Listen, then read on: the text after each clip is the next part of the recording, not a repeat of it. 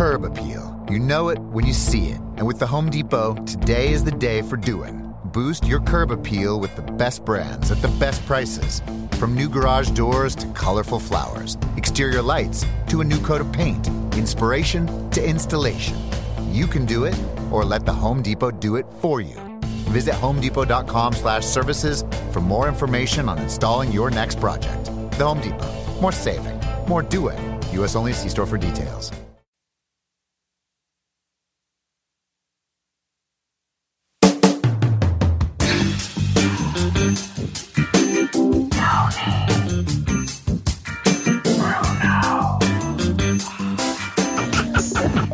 Like that. That's how I always reaffirm myself. Give me another one. Tony Bruno. See? Give me another one. Tony Bruno. You say it real fast now? Tony Bruno. Nice. You say it real slow now? Tony Bruno. Can you get deeper? Deeper? You're a bad man. You're a bad man. Tony Bruno. Tony Bruno. And now. Oh, Tony Bruno. Stop it! Here is Tony Bruno. What up, kids? It's Taco Tuesday, and I didn't even load my LeBron drop in. Let me play that for you right now. Oh, no, that's an outrage. I know. I got to do that. I can't start the show unless we have this queued up. What is it, Z? Christ, what is it? Taco Tuesday. What is it? Bang. What is it? Taco Tuesday. Taco Tuesday. It is now official, ladies and gentlemen. Let the party begin and commence. Guacamole is extra, though, on Taco Tuesday, Robin. Right? Don't you pay extra for guac everywhere? I think that's just a climate change thing, right? No, it's a, we can rip you off to charge you more for guac. This is Taco Tuesday. I like it. It's got a good beat. You can dance to it. I'll give it a 65. I want to welcome back all my Twitter followers who were devoid of my musings and incredible knowledge that I spilled normally late at night. I didn't spill anything last night except a glass of milk when I was having a late-night cookie. But Twitter suspended me for 12 hours, Robin. I was in Twitter lockdown. You were a bad boy. You know why? Because when I came on the air yesterday, I ripped Twitter as basically a vast wasteland of narcissism, fake facts, hacks, reported alleged journalists pretending to be journalists when they're not, political hacks who get paid to pimp products and websites that sell left-wing or right-wing propaganda for a profit. Basically, everybody's getting rich because of Donald Trump. Whether you hate him or love him, you go on Twitter and you try to make money. And this is the sons of bitches calling me again every day, Robin. Every single day at the same time. This is the same people who want either for me to get new Medicare, which I already have, or get rid of my student loan, which I never had. But anyway, Twitter suspended me for 12 hours. I'm not that butthurt. But it's interesting that the tweet that they determined, because when I ripped Twitter on the air yesterday, you know what happens. There's all these Twitter trolls that go out there, and they're looking to get people for saying something. Most of my tweets are A, sarcasm, B, animal videos, every once in a while an occasional sarcastic cheap shot, even, by the way, at Donald Trump. But those don't get seen. Because if you don't rip Donald Trump 24/7 on Twitter and get outraged and hashtag every single daily 15-time-a-day Trump tweet hashtags, you can't be on there, you can't be funny, you can't be sarcastic, you can't have fun with your loyal listeners and viewers because somebody's out there watching the Twitter police. So I've said this before and I'll say it again. Twitter is literally Hitler. They are the worst. They should just cease operations. They should cease existing. They should, because they provide the only thing I use them for, and I think everybody should do the same thing. Just use them to promote your product. Now everybody's on Instagram promoting their stuff. I know. Chicks, hot chicks. Well, why don't you switch over to Instagram? Because I have to have Twitter. Because according to Twitch's rules, not rules, but research, most of the people who are on Twitter are going to Twitch. So they know they both pretty much intertwine. They're not connected, but Twitter is the avenue of choice. Instagram is great. Listen, I don't hate social media. But I'm going to use social media the way Johns use hookers. except legally. I'm going to use Twitter to pimp everything that I can. That's what I'm going to use it for. But I'm not going to be shut down for giving opinions that I agree with. I don't give opinions on gun control or Trump or the stupid candidates running or any of these ridiculous things that people spend 24 hours a day obsessing over. My life is not about politics, okay? Even though I was a political science major. So if you want to go chase my Twitter feed and look at me, meanwhile, we got guys like Reza Aslan, that piece of human excrement, who got fired by CNN, who goes on TV eating brains. You've seen this douchebag? Reza Aslan is on Twitter calling for the execution of people. And that son of a bitch is on Twitter. So Jack and Twitter support, you can stick your Twitter terms of service up your ass all the way on Market Street, you jerk off. You punk ass piece of garbage, Jack Dorsey, and all of Twitter. You're worthless slime. You're irredeemable losers. Stick it up your ass, Twitter. Stick it up your ass, Twitter support. When you start, if you don't start banning people who are calling for the execution of American citizens, then you have failed as a business. You are basically a propaganda outlet. That's what Twitter is. And if anybody, I can spend an hour giving you proof that Twitter is a propaganda arm of a political party. There's no denying it. This isn't just some crazy tinfoil hat conspiracy comment. This is absolutely documented fact. Twitter should be abolished, shut down. Everybody who has Twitter stock should sell it and get rid of that shithole. Twitter is worthless. That's what I'm saying. Go and look on Twitter. Go tell me that Twitter does not allow violent extremist talk without suspending anybody. The accounts that are the most heinous never get suspended. But I make a dumb, silly joke about Clorox, and all of a sudden, I'm threatening bodily harm to somebody. That's how ridiculous Twitter is. I even took it down, because they said, well, take down this. Because, people go through your Twitter feeds right. And trying to find things the Twitter police on there. All these jerk-offs who don't know anything about laws, about the country, about the Constitution, about how government works. All these people are allowed to go on there and spout all their stuff, threaten people, call for their execution, and that's not violating Twitter policy. Explain that to me, Jack! Explain that, Jack off! You son of a bitch, hippie, dirty, mother-humping bastard, hipster garbage, communist trash. That's what you are, Jack. Come at me, bro. Get out of your goddamn ivory tower on Market Street in San Francisco and come at me, Jack. You piece of garbage. Your human excrement, and your company should fail and be shut down. But I'm for free speech. You're not. That's the difference. I believe in tolerance and free speech for all. You don't. You're a lying piece of garbage. You're a shit human being. You're the kind of hipster scum that I would spit on coming out of a bar if I saw you in there. Bastard. All right, that's my Twitter rant for the day. Yes, it was. That was quite a rant. Thank you.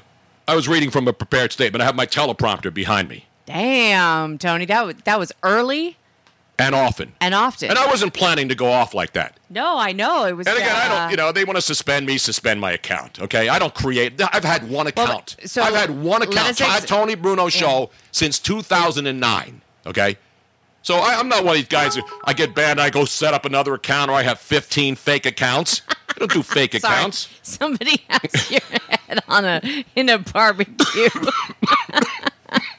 That was very appropriate, whoever put that. Robin and I stormed Twitter headquarters back before it was cool. I know. So let's explain for a second. The supposed infraction that you had that was brought against you, somebody claimed that you were promoting self-harm or exactly. AKA suicide. And I'll tell you what the tweet was. So last week, Kirsten Gillibrand tweeted something about the Clorox, you know, when she becomes president. The very first thing that she would do if she got it to win. Yeah, take Clorox and go in and disinfect the White House. And then the second thing she would do was... I forget what the second one was. And then I wrote step 3... ingest said Clorox or something like that. Yes. I didn't tell her to drink the Clorox. I wasn't threatening her. I didn't say that she should kill herself. It was a joke, okay? If you're going to use Clorox to clean... it was just such a preposterous tweet. And so I was being sarcastic. I wasn't saying, go get X, you should be executed. I don't do what CNN and Reza Aslan do and say, you should be executed. When a guy says, you should be executed, is that the same thing as joking about Clorox? Am I telling somebody to drink Clorox? It was the steps. Step 1, step 2. So my joke was step 3. So I deleted it. But that's how I got banned from Twitter, when you've got people that work for major networks, guys who are followed by millions of people all over the world, calling for the execution. There's no gray area with execution. Execution is flat out, no doubt. How is that not a violation of Twitter? That's not targeted harassment. That's not harmful content. And this guy's on Twitter still. If that's not the biggest example of hypocrisy ever, I don't know what is. And I don't care if they suspend me again. They can knock me off Twitter. I don't give a crap. But they are Nazis. Everybody wants to throw around Hitler. Twitter is Hitler. Jack Dorsey is literally Hitler. Prove otherwise, Jack. Prove otherwise that you're not Hitler. Because we live in a world now where you can call anybody what you want. You can call anybody a racist. You can call anybody Hitlerian. You can call people all kinds of names. You can go to their houses and call for them to be stabbed in the heart outside of their homes. That's the way the world works now. Those people don't, there's no accountability. Okay. Of course it's not okay. You know how it's okay? If you allow it to happen. If you allow some people to spout dangerous shit on Twitter, but then determine that something that is obviously not dangerous content gets you suspended, how does that work? How does that work? Twitter, therefore, is not really an open forum. It's not the old, you know, when you go to Europe and they have the post of the areas where you post stuff, on the kiosks, you know that, the public square where people debate things and give opinions. Twitter's not that. Twitter needs to be regulated, and it needs to be shut down. Okay, I'm going to go to the extreme like a lot of people do. They need to shut down. Twitter's not going to shut down, but I believe that they need to be dealt with as a fraudulent publication. They're not some open forum and public square. Twitter has, I mean, that's for sure. Twitter has basically proven beyond a reasonable doubt that they are not about fairness or anybody giving opposing viewpoints to the things that they agree with. Now, that's what it's about. And because I don't rip Trump 24/7, then somehow I'm a Trump lapdog. That's how Twitter works. If you don't rip Trump 24 hours a day, oh my God, you're just a right-wing extremist, you're a white supremacist. That's how ridiculous this country has become, with the absolute knee-jerk losers who are on social media trying to tell everybody how to think or what to think. The thought police all over the place. Screw that crap. I've been the same for 50-something years. I have not changed. I'm not political. I don't give a crap about Republicans, Democrats, or any of these losers. And I could prove it. So anyway. Tony. Yes. I think this warrants a reply because Mars Mike says, yes, you retweeted someone's tweet saying that Trump should be executed. I did. And can you explain? Because I've known that that was you pointing out how. No, I actually reported that because I saw people saying vile things on there. So I hit, and what they do basically, I don't know how it works. I actually report anybody that says that somebody should be killed. And again, I'm not playing Twitter police. I do this when I realize that if I say anything that they don't disagree with, they're going to come after me, and that's fine. Come after me. Come after me, Jack. I'll rip that goddamn beard. I'll punch your head on the ground. And I'm not even a violent man, and I don't even own a gun, by the way. So don't worry about that. But anyway, the point is. But just don't say you are what you're not. Every day, same time. You're a fraud, Twitter. Jack Dorsey is a fraud. He is a Nazi. He is the real fascist. He's legitimately proving every single day on his platform that he is Hitlerian, as they like to say now. Bob from Valley Forge, show your roll, or slow your roll, Tony. You've got 3 hours out of you. I'm not leaving anything in the locker room today. Damn. But the good news is Twitter has returned to normal as before we went on the air today, because I saw Max Kellerman is now the #1 trend on Twitter. And I'm saying, oh, did they fire him? Did they hire Michael? Whenever you see somebody's name trending on Twitter, the first thing you think of, did they die, right? Unfortunately. It's either really bad or it's really good. No, it's usually really bad. And so I see Max Kellerman, I'm thinking, wow, maybe they fired. Remember last week, Michael Irvin went on there, and everybody's saying, wow, how great that was. Michael Irvin and Stephen A. Smith going at it, talking NBA, talking about football, the Cowboys, all that other stuff. Predicting that they. And I didn't predict. I said, but you know how the business works. Yeah. It's the old Wally Pipp thing. You go on vacation, your fill-in comes in, kicks ass, and Wally Pipp never played again. You know, Wally Pipp was a good player. So that's the old Wally Pipping. I thought maybe he got Wally Pipped. But no, you know what the trend is? This shows you how America now at least can get back into what we're used to doing. Arguing about stupid sports shit.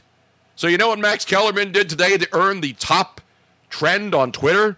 How so? He actually came out and said that Kobe Bryant is on the NBA's all-worst player team.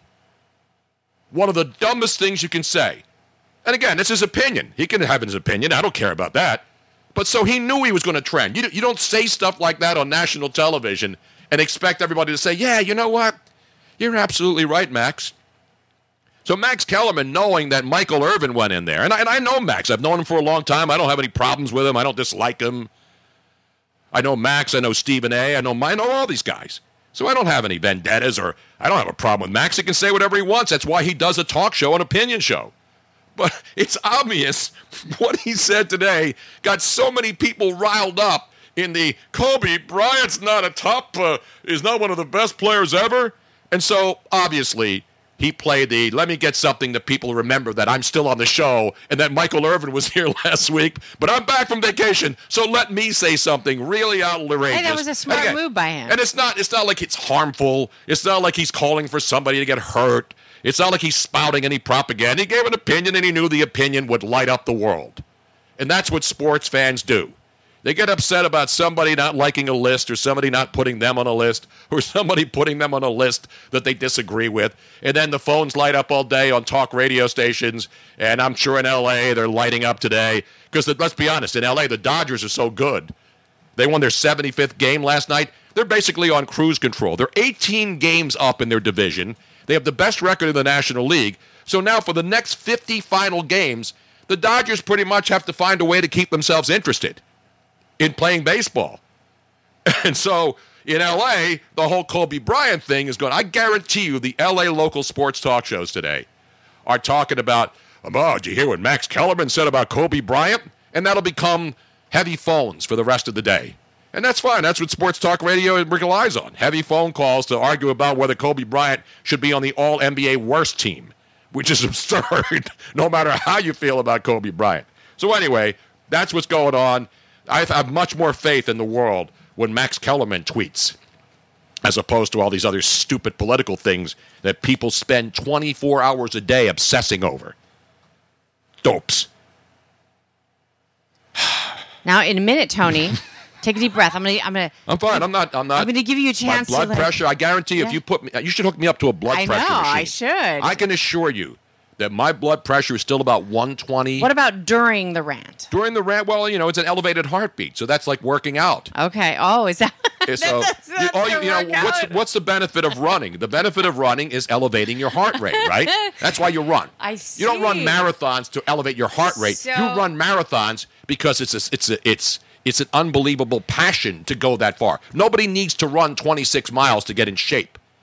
People run, 5K, 10K.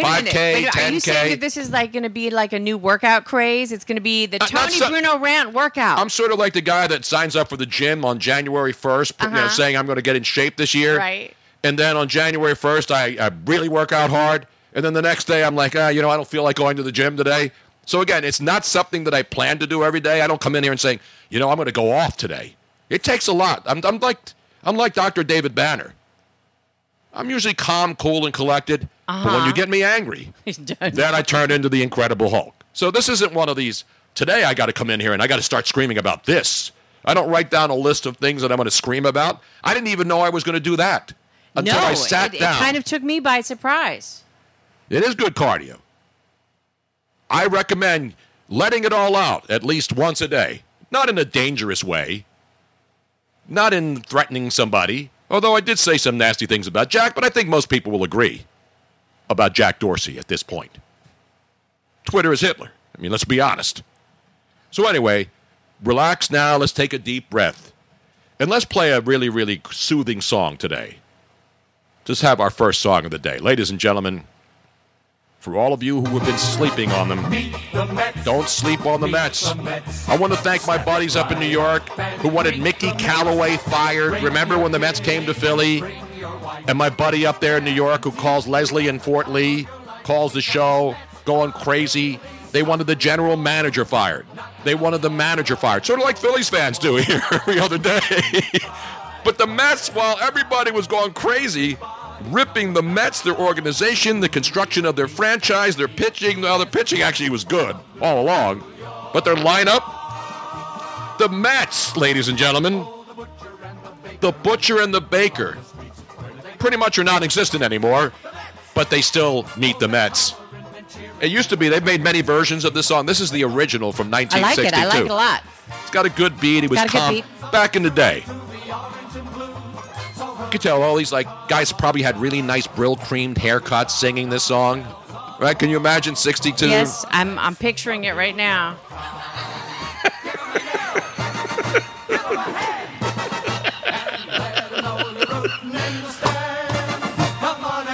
The Mets. Now, they had various reincarnations of this song, which were mostly negative. Mm-hmm. But since I'm a positive kind of guy, and since I couldn't download them off YouTube because they just kept going around and around and around. You know when you look for something and you do a search, and then you find a video and say, I want to hear what that one is. Uh-huh. And then you play it, and it never opens. And I checked this. We did a speed test on our files. Even though it's slower than it's supposed to be, it should still be running. But that's another issue for another time. So anyway, the Mets, ladies and gentlemen, they sweep a doubleheader from the Marlins, which isn't all that earth-shattering. But the Mets, ladies and gentlemen, over 500 now for the first time since Memorial Day weekend, Robin, when everybody had them dead and buried. They have the best record in baseball since the All-Star break, 17-6. And all of a sudden, they're only 2.5 games out of the wild card in the National League. Are we going to play it again? Everybody now.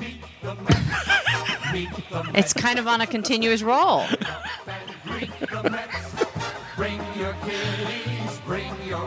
Oh, yeah. Always, you know what? You say that all the time. Bring your kitties. And bring your wife. And bring your wife. I don't care how you bring her. Just bring her young. At least, 40, that MILF age. And one thing about baseball, you must say this for all the people who rip the sport. Baseball really has a lot of couples. You see a lot of women. You'll see women in groups by themselves. You'll see men and women. It's a family. You bring the kiddies. You bring everybody. Yeah, it's a family affair.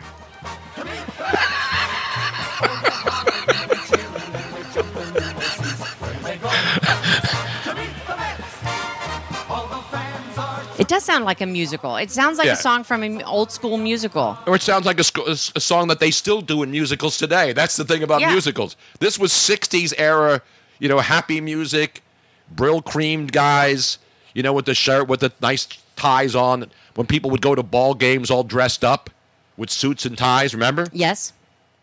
I don't know if they were still doing that in the 60s, but you look at all the old Babe Ruth era. I know. The men all wore hats. They wore suits. All the women were always dressed up.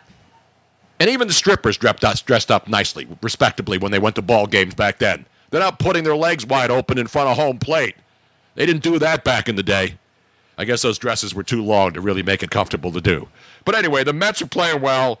And how about Pete Alonso, Robin? Do you know he has 35 home runs now?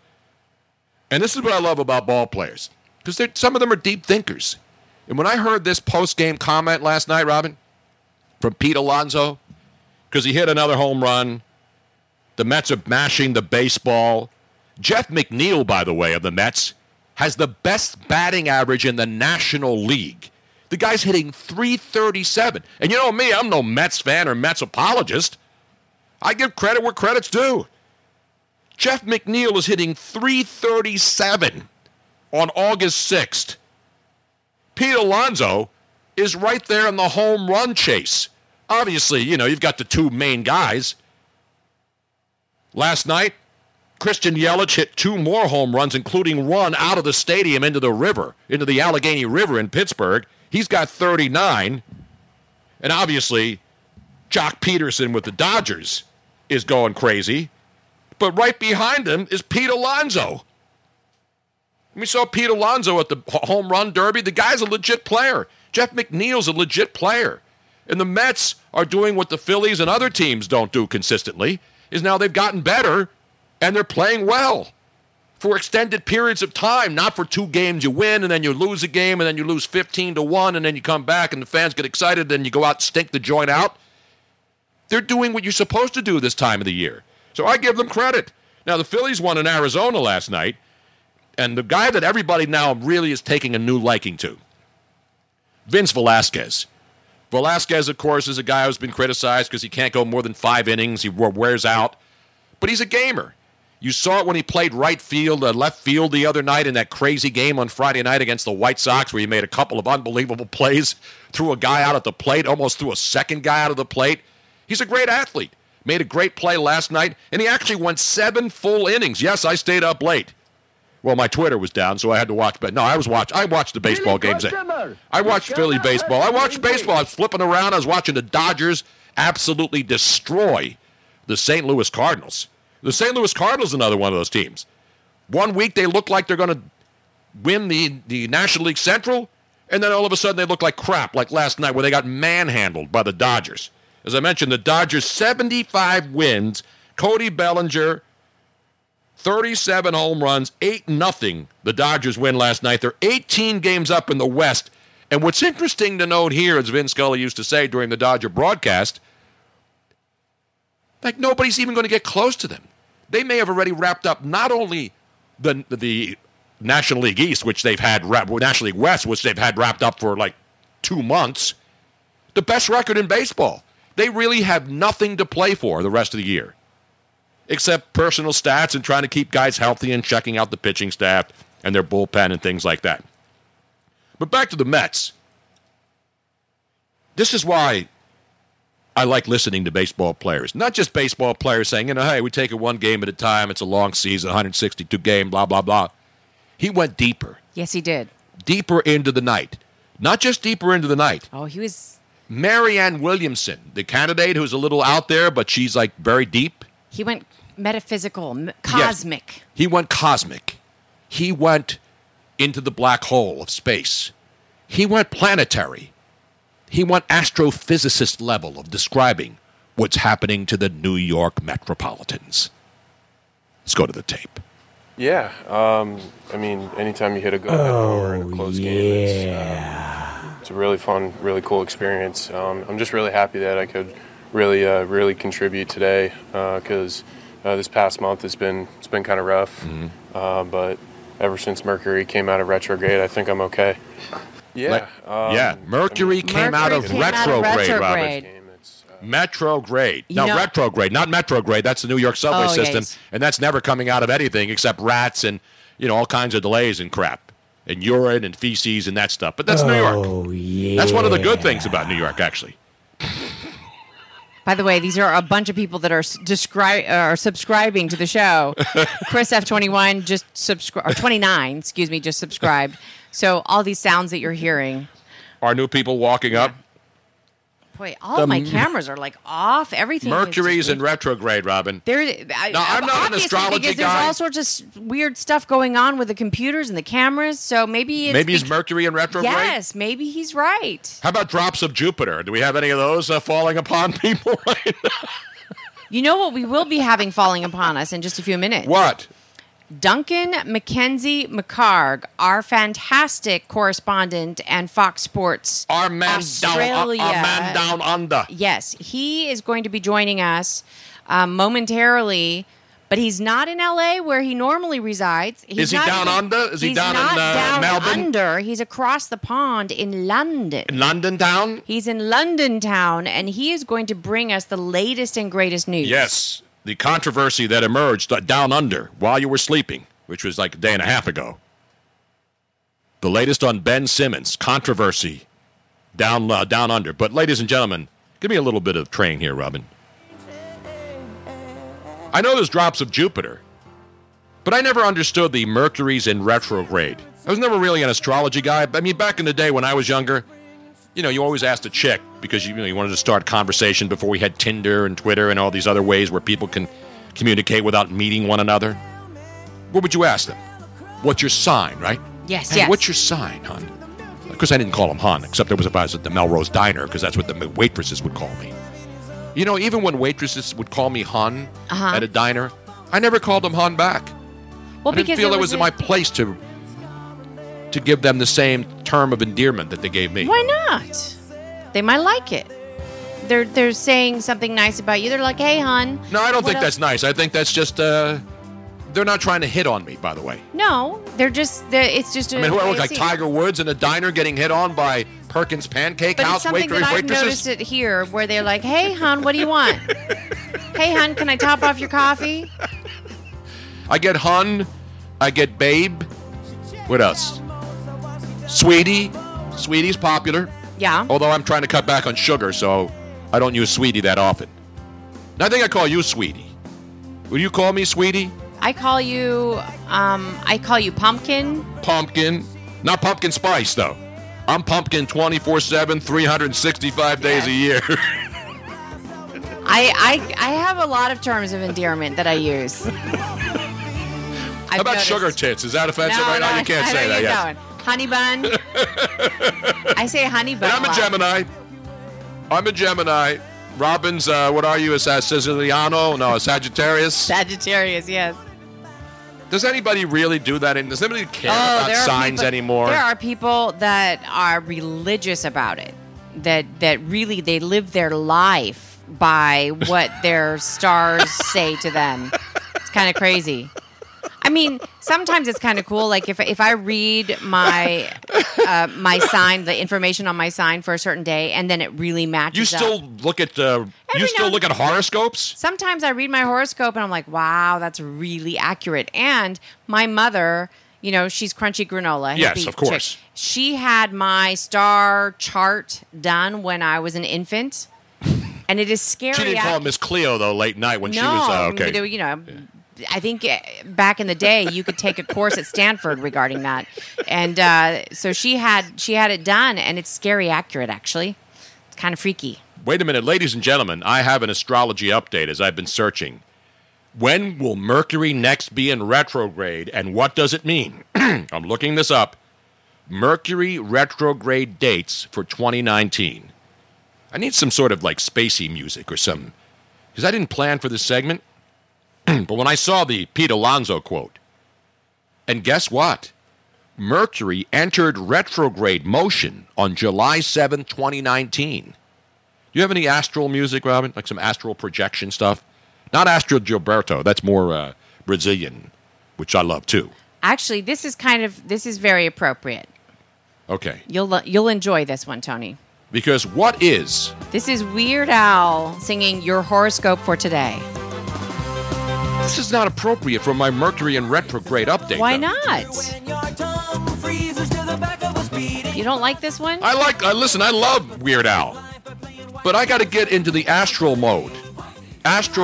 Because I actually have legitimate, scientifically proven Mercury retrograde knowledge here. No, that's not a good one.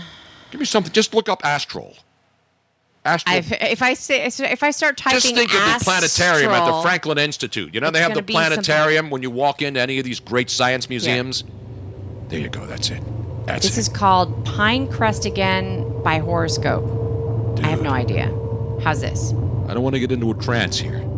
Oh, this is very. This is good. This is very very planetary-esque. Yes. Planetarium-esque.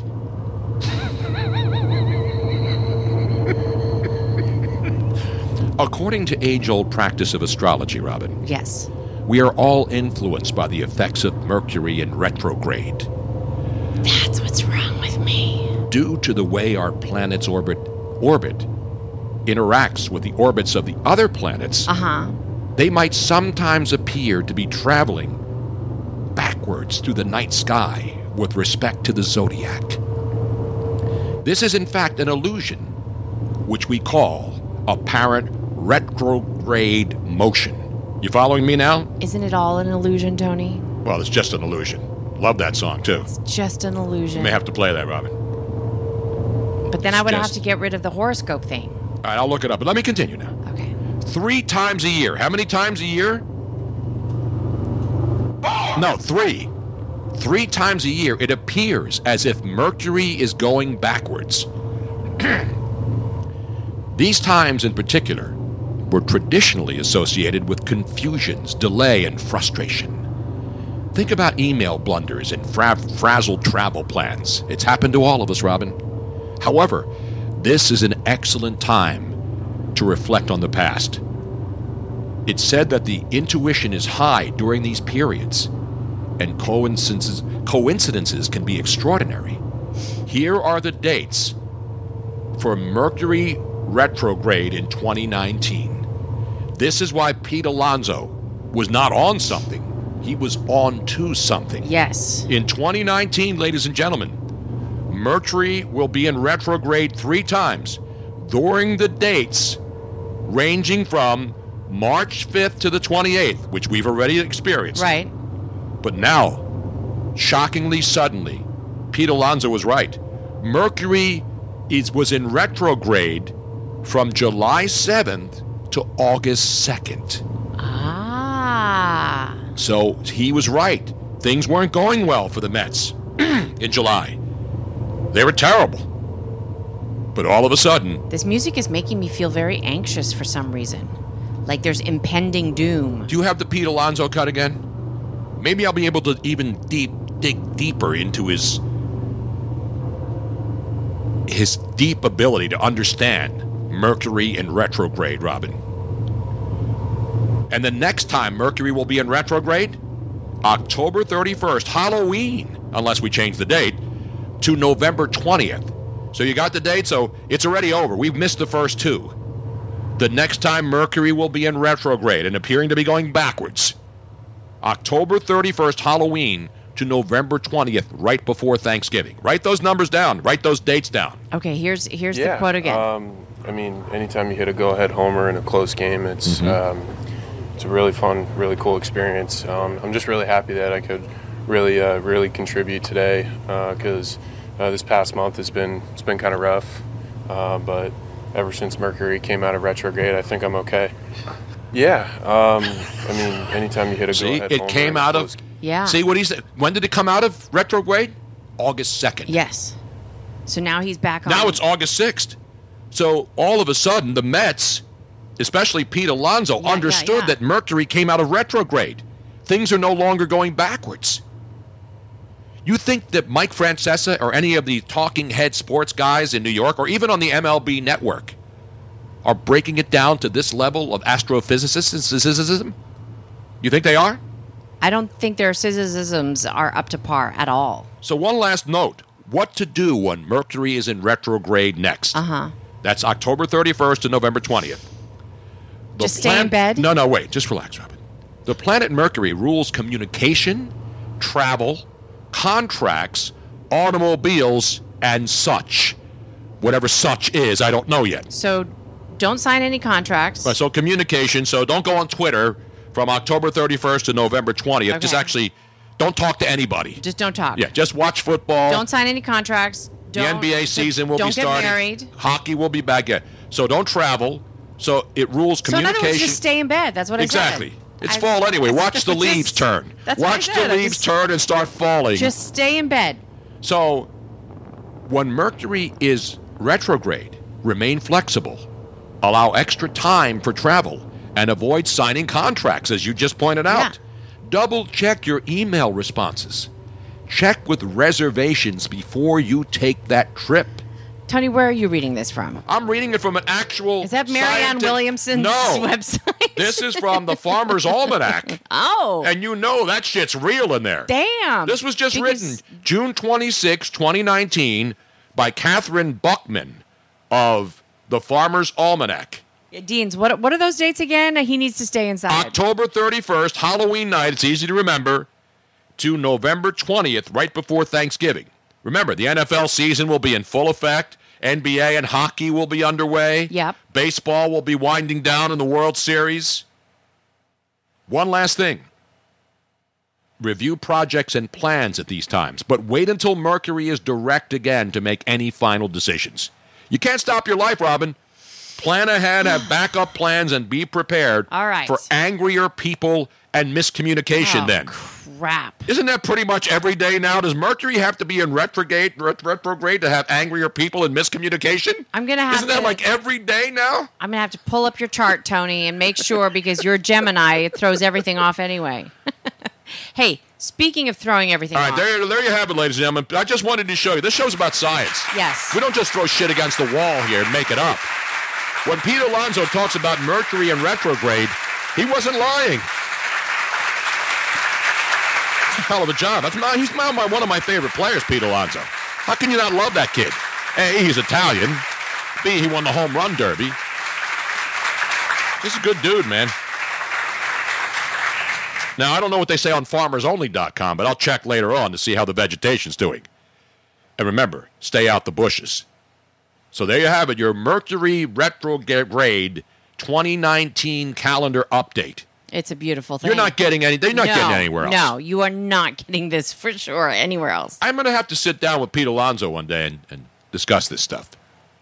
His view on life. No, not even. And the world, I wonder how many of those scribes, those reporters in New York, when they were interviewing him post game, actually looked into the whole Mercury and retrograde thing. And realized that there was something to what he was saying. Yes, he wasn't making it up. It wasn't just like, I'm going to be zany. And a lot of baseball players and athletes and football players say zany stuff. So here's my question that I would ask him. I'm like, are you really into this? Or did you just happen to read something and you realized that it was Mercury retrograde and you thought you were going to be funny? I doubt he's reading the Farmer's Almanac when he's on the road or at home. No, not that. But you might have one of those, those apps that reads your horoscope every day. The fact that he knew that Mercury was in retrograde and just ended kind of makes you think that he had some idea what he was talking about.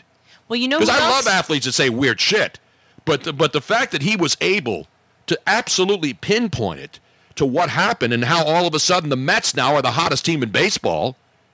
There's something behind that, Robin. Well, it wasn't just a soundbite. I want to see, is he like Joe Boo? Does he have crystals and a couple things? No, they didn't kill any chickens. They were about to kill chickens in the Mets dugout around Memorial Day weekend. Now I want to know if he has like crystals and like, does he burn sage in the locker room? By the way, 91 Mercury in retrograde is just past the 27-minute mark. Hey, it takes time to explain this stuff. Yes. Speaking of somebody else who's going to explain stuff to us. Yes.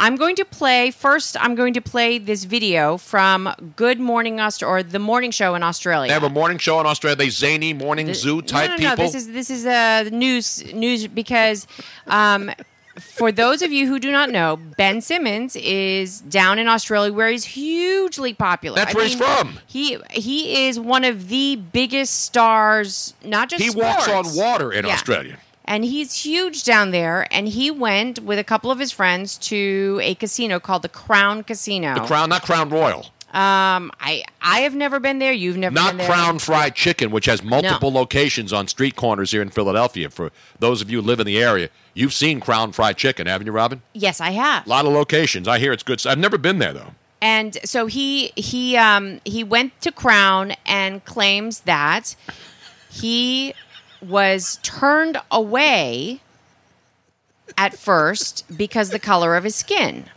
Now, Crown and its organization came out with a statement. So let's first explain it. So he goes on Instagram because he's in line at this casino in Australia. Is this in Melbourne? What city is it? Let me just fart. So, because people don't know, this story's not anywhere. I don't see it on ESPN. I don't see it on NBC Sports Philly. And when anybody farts in the NBA, it's usually a big story. Right. I mean, even Max Kellerman didn't even talk about this today. He's worried about deciding whether or not Kobe Bryant is one of the greatest players of all time or one of the worst players of all time. Well, this is the morning show is a standalone. It's going to explain. Okay, so it says, because I don't want it starting, and people are saying, what are they talking about? So this is local news.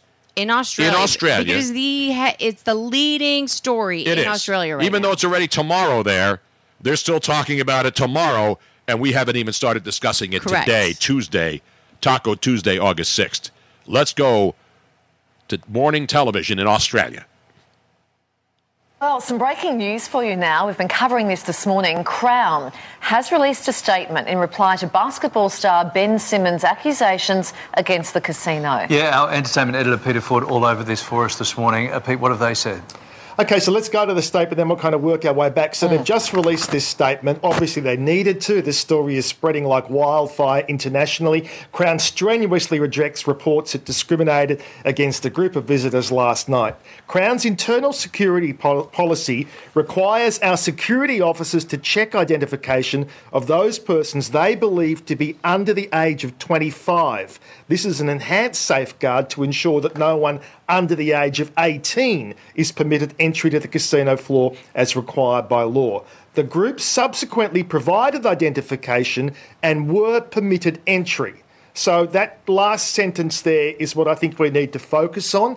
It's very clear that Ben Simmons was at the casino gambling last night. Well, hang on, I shouldn't say that. He was on the casino floor. I didn't see him gambling, but he certainly got the entry, which the story so far has indicated he didn't get. I think the other key word that we need to look at there is subsequently, because my information is initially at his first entry point into the casino, he did not show his ID. Subsequently, he filmed this particular Instagram post saying, I've been turned away. When he did get in later, I'm assuming he thought to himself, oh, I'm in now, I better delete that post. Let's go back now and look at the post he put up last night after being denied entry. I find it so crazy that the only guy who doesn't get checked to go in the casino is this guy. I guess, you know. I get checked. Mike gets checked. I get checked. And Taj gets checked. I mean. Thank you, Crown Casino. Damn. And they didn't let me in, or him. That's crazy. Or this guy. Wow, we got a long way to go. So Ben is a superstar. He is earning a fortune overseas. Good luck to him. We're all proud of him, but don't give us a bad name. He needs to be more upfront about exactly what happened last night and what he did or didn't do, rather than making us as a country look like a racist country based on what he says happened to him. So just repeating what Crown has said, the Crown has said anyone who looks under 25, they will ask to see their ID. Yes. Presumably, the Simmons party did not produce that ID in the first instance, but then went on to. Yes. So there you have it. That was the report in Australia. What was the channel there? Was that the News 4? The morning show. It's was the morning show. Was it 7 show. News? I'm not sure. So now... It wasn't The View, at least, because these people sounded like they were reasonable and coherent. Yes. Now we are going to effort this particular connection and see if it actually works first time around. Now, the interesting part of that story, because we played the reaction. Hello. Is this Duncan? This is Duncan McKenzie McHarg. Hey, are you from Australia? Tony Bruno. How are you, Duncan? I am indeed, Tony Bruno. I am 100% Australian. In fact, I am from Melbourne, Australia. Have you been into the Crown Casino? Hundreds of times. Have you ever drank Crown Royal inside there? I have drunk Crown Lager inside Crown Casino. Of course, those two aren't related, but yes, I have drunk Crown Lager beer inside Crown Casino many times. By the way, good day. We haven't talked to you in a while, Duncan. I miss you, man. We haven't talked to you in a long time now, since the NBA season ended. It's an outrage. Well, the last time I spoke to you, Tony, was... the Philadelphia 76ers were still in the NBA playoffs. They were playing the Toronto Raptors. I think they just lost Game 3 from memory. They played terribly that game. It might have been Game 4. And then it was also the couple of days after the Kentucky Derby. I do want to bring that up because obviously there was the super factor and all that thing. Are we over that yet, Tony? Are we over not putting on the super factor? I'll never be over that. That may be, of all the things that I've done wrong this year, that may have been my biggest regret, because I would be retired. I would be in the Crown Casino, and since I look over 25. Now, did you get carded when you went to the Crown Casino down there? Always. Yep. So they card everybody. I mean, you're supposed to show ID when you get into pretty much any facility now, right? And again, I'm not trying to defend the casino. I don't know what happened. We saw the Instagram post of Ben Simmons. You and I have discussed this many times. Ben Simmons is he's a superstar rock star in Australia. And so, the one thing that the anchors said on that TV clip we just played from the morning show over there is that they don't want people to think that all Australians are racist and all Australians would do this to a man who is obviously of mixed race and identifies himself as, as African-American or African-Australian. I don't even know what he identifies as, but obviously he's a star and he had a bunch of guys with him. And so your reaction to what's going on now as an Australian, as seeing what's happened, and the fact that the people down there don't want to be all clumped together as a racist country, because that happens a lot. You know, one person's a white supremacist, then anybody who's white is a white supremacist anymore in this world of over-exaggeration. What is your take on this whole Ben Simmons story, Duncan?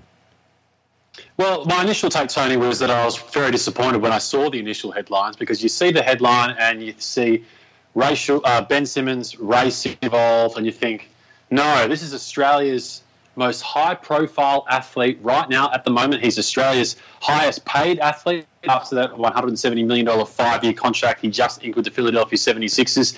He'd just come back to Australia, Tony, almost on like a victory lap tour after signing the contract, after having another good season with the Philadelphia 76ers, after becoming Australia's first NBA All-Star. They've been rolling him out everywhere. He's been at AFL football matches. He's been visiting his favourite team, the Essendon Bombers, out there at Marvel Stadium and getting photos with the players. He's been visiting rival football clubs and kicking the ball on Punt Road Oval. So then when he goes into Crown Casino, which actually it's more of an entertainment complex. I mean, it doesn't really compare to the sort of casinos that you get in Las Vegas or anything like that. But in terms of a scale, it might be something that you might see in Atlantic City or something. But it's a huge entertainment complex. And from what I can see in the pictures, and I know Crown Casino relatively well, it seems as though Ben tried to get into the gaming floor, and that's when him and his group were asked for identification. Now, it must be said, I have entered that gaming floor a number of times, probably 50 times. Mm-hmm. And every single time that I've been to that gaming area, I've always been asked for ID. Now, this is when I've been an 18-year-old, a 19-year-old, a 30-year-old. But you still look like you're 22 years old, though, Duncan. That's you still look younger. Like, I still get carded. You know, I still get carded when I go into a liquor store. They ask for ID, and I'm 67 years old. So that's what they have to do in places. Again, I'm not defending it. I don't know whether the casino is racist or whether they do this routinely. I don't know what happened. I wasn't there, so I don't know what to make of this. And Ben Simmons, by the way, in the Instagram video is sort of laughing. You know, he seems like he's laughing about it. I don't know if he deleted it. Some people said he deleted the video. I don't know. I don't know how this hurts, helps, or does anything. So he did delete the video? Yeah, he certainly deleted it because I think there was a social media storm initially and there was a lot of reaction to it, so then he deleted it. But, you know, it's a terrible, terrible shame that it's got to this. I mean, if Ben is right and he feels that he has been racially profiled, this is an awful, awful situation because there's another high-profile sports star in Australia who a couple of years ago, he was booed during AFL football matches. His name was Adam Goodes, and Adam Goodes was one of the most prolific, highly decorated players in the history of Australian rules football. And Adam Goodes is an Aboriginal Australian. And Adam Goodes was playing in an AFL match once, and he was playing against a team called Collingwood, and one of the opposition supporters leant over the boundary, over the fence, and a spectator called Adam Goodes an ape, and Adam didn't take kindly to that, as you wouldn't, and pointed out the spectator, who was only a young girl, to the crowd, to the umpire, and wanted her to be reported. And then he also pointed her out to the marshals, and then she was ejected out of the stadium. And that was a huge, huge story that was happening in Australia. And subsequently, after that, Adam Goodes was booed, and he had been booed for that previously, but Adam Goodes was booed throughout the entire country when he was playing. So whenever he had the ball in his hands, Adam Goodes was routinely booed. And there was some assertion that Adam was booed because of his race.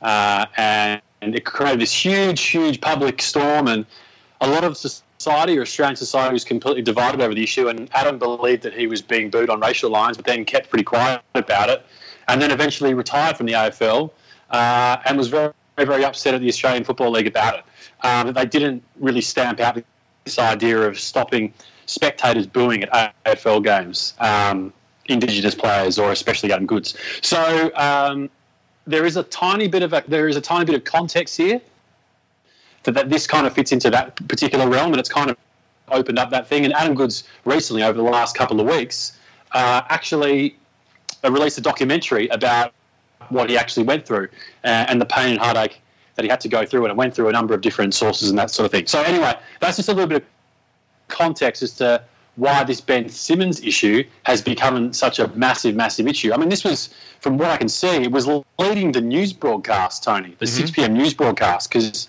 as I mentioned, Ben is one of the biggest stars, probably the biggest sports star in Australia at the moment. He's only 23 years of age. He's easily the most highest paid athlete in Australia. So for him to feel this way, I think a lot of Australians are deeply, deeply hurt by that. Now, Crown Casino, as we know, they have put out a statement basically saying that anyone under the age of 25 will be ID'd. They didn't mention the split in the group, why the other gentleman wasn't ID'd and why this other group was.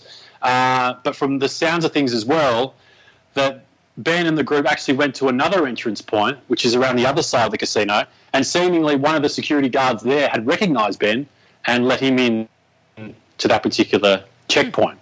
And now I'm not sure whether he was ID'd or whatever, because that's a little bit unclear. We haven't heard those particular sources on it. So, but that's not the gambling area. So the area he did go into and eventually go in and party in the casino was not the gambling floor. The gambling floor has a separate entrance. That's what you're saying, where they do ID everybody, apparently. Yeah, well, there's the gaming floor where you do get, and it looks like Ben's getting stopped for ID at the gaming floor. Now, Inside the gaming floor, Tony, there are a number of different bars. So there's sports bars, there's, quieter bars, there's different things. So the gaming floor, it's got a whole bunch of different things in it. So seemingly Ben must have been going towards one of the sports bars at Crown Casino just to have a couple of quiet drinks. So there's a number of different entrances you can go in. But, it's a terrible, terrible state of affairs. And, of course, Ben's doubled down on it, with his tweet effectively saying that, he's all for equality, and he's going to be speaking up in uncomfortable situations like this if it means he's going to make a difference. So, Duncan, I have a couple questions. So, first of all, what is the drinking age in Australia? The drinking age is 18. 18. So he's obviously over 18. That means if you're 16, you're probably drinking, like they used to do here when they made the drinking age. So the gambling age, you have to be at least. How old to be on the gambling floor? 25? No. 18. It's 18 same. As well. Okay. So both gambling and drinking is but they say that they card anybody that looks under 25, which doesn't make any sense because there's some people. If the age is 18, now if you look like you're 16, nowadays, you go into a club, you see women, and especially women, who are like 15 years old who look, look like they're 22, 23. That's why I think that they do that, because if you're anywhere between the ages of 15 and 25, you could very well look like you are 25 or older, but you're not. So that's how come they kind of make that determination that anybody that looks like they're under the age of 25, they're just going to double check and make sure. Exactly. Now, the interesting thing 18, I have is that 18 is the number. Yeah, Robin. The thing 18 is the number. So you can drive at 18, you can drink at 18, you can buy cigarettes at 18, you can gamble at 18. 18 is the magic number in Australia. Now, the other question is that the one guy who they say who happened to be Caucasian, who he says did not get carded, maybe they – I mean, I'm playing devil's advocate here. Maybe they just thought that he was older. Maybe he looked – you know. Yeah, maybe. But it's one of these things, Robin, that, you know, I've been watching a little bit of the social media reaction as well, and there are friends of mine that have been on there who are in their 40s and 50s who have been saying that they get carded every single time they go to Crown in that particular entrance as well. So I can't stress this enough. Every time I've been to Crown Casino at that entrance point, I've always been carded. I've always been asked for ID. No matter if I was 18 years of age or if I'm 30 years of age, it's just the protocol. We're talking with our go-to guy. When we think of anything Australian, who do we go to? The man who's from there, who's been there. He's been to this casino multiple times, which means he's a gambling degenerate, whether he's here in the United States or whether he's back home in his native Melbourne going into the casino. Well, he definitely has the pulse on what is going on there. No, exactly. That's why we, Robin, first thing we talked about, we got to get Duncan on because... we can get on reporters in the country who have opinions about race relations who've never even been to Australia, and they're going to have the definitive word.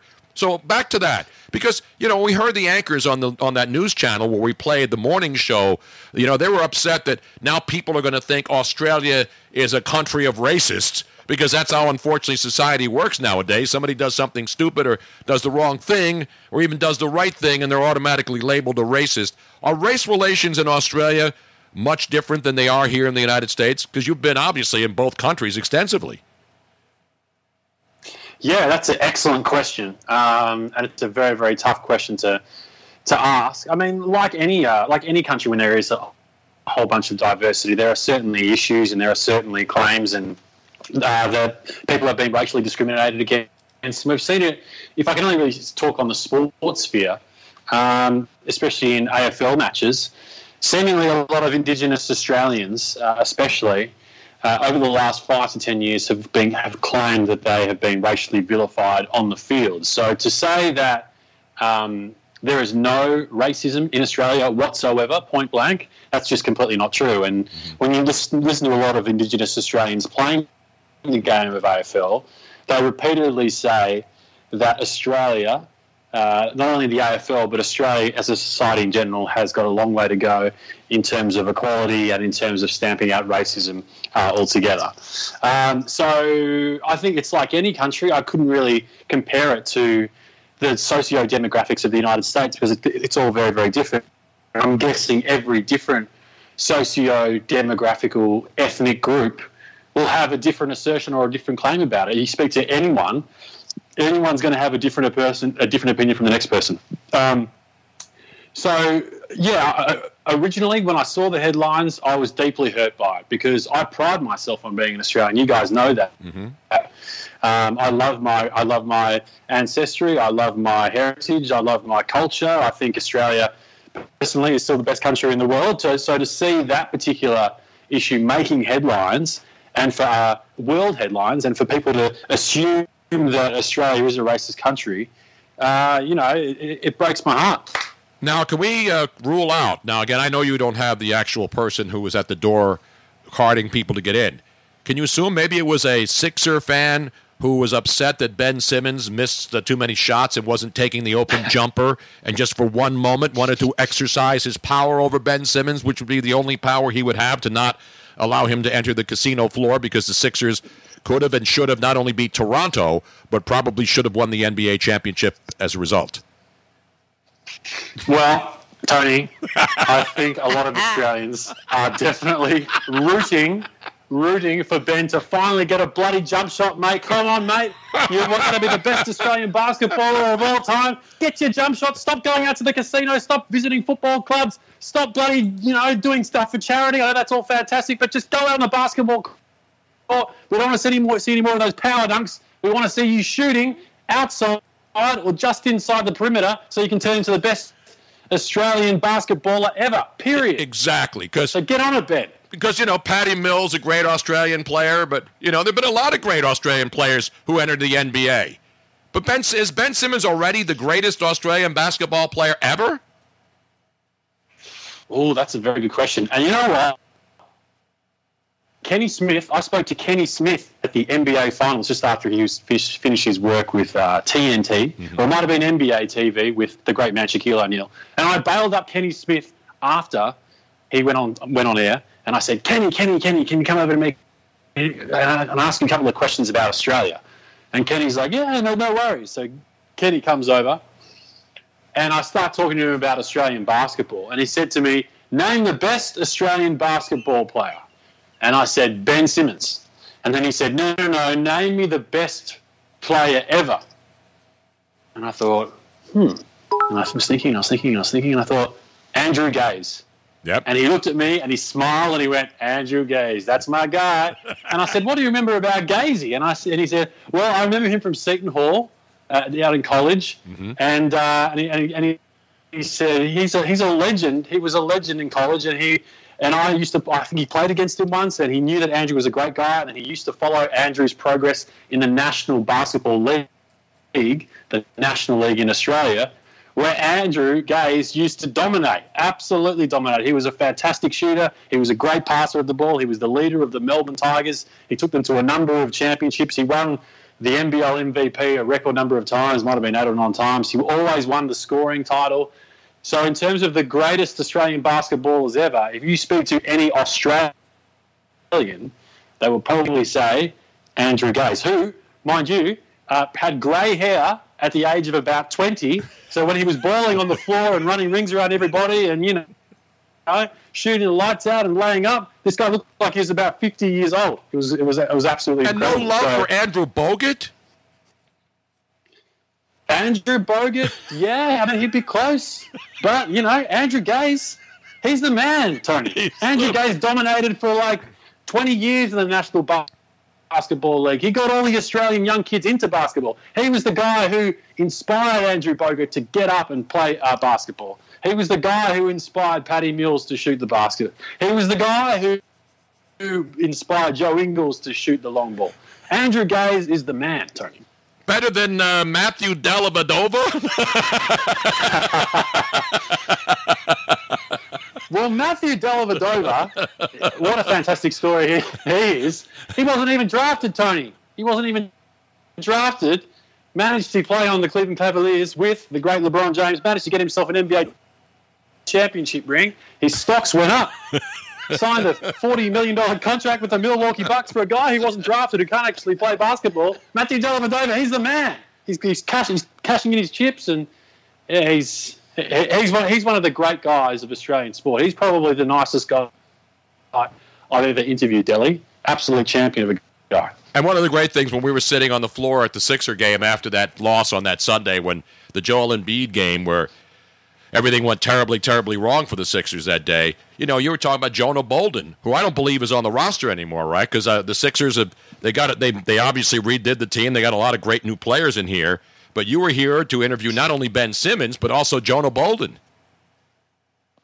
Absolutely, I haven't really kept tabs of the off season too much, Tony, because I've been in the United Kingdom. Actually, coming to you from the United Kingdom right now in London, a beautiful sunny day here, because I have been covering Wimbledon, the Cricket World Cup, the British Open, and, Tony, what I'm covering right now is the greatest rivalry in all of world sport.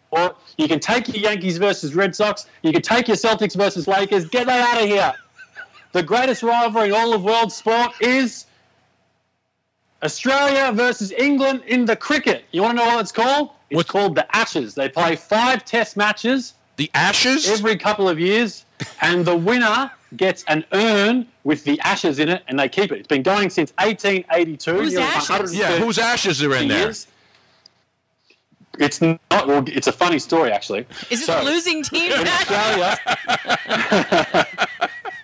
so when Australia played England in, it might have been, I think it was one of the first Ashes. Anyways, in the 1880 something. One of the England staff, players, coaches, whatever. He said that day that England lost in the match against Australia, that cricket had died. So what they did is they burnt a bale. Now, a bale sits on top of the stumps, mm-hmm. and the stumps is basically put in the pitch, and the pitch is where batter meets bowler, right? Right. So the bowler has to throw the ball, and ultimately, to get the batter out, you've got to hit the wickets. And on top of the wickets are the bales. I just watched the whole Cricket World Cup. Okay, great. Well, thank you for allowing me to explain that. So anyway, they've burnt the bales and they've put them in this little urn, mm-hmm. and then they've kept the urn the whole time so that the winner of the series gets to keep the urn with the ashes in it. The series is called The Ashes. And fantastic news, Tony and Robin, Australia won the first test of the Ashes yesterday. Oh. 5 days. So they still have, so the Aussies are up 1-0 against the Poms. So they still have 4 more tests to go.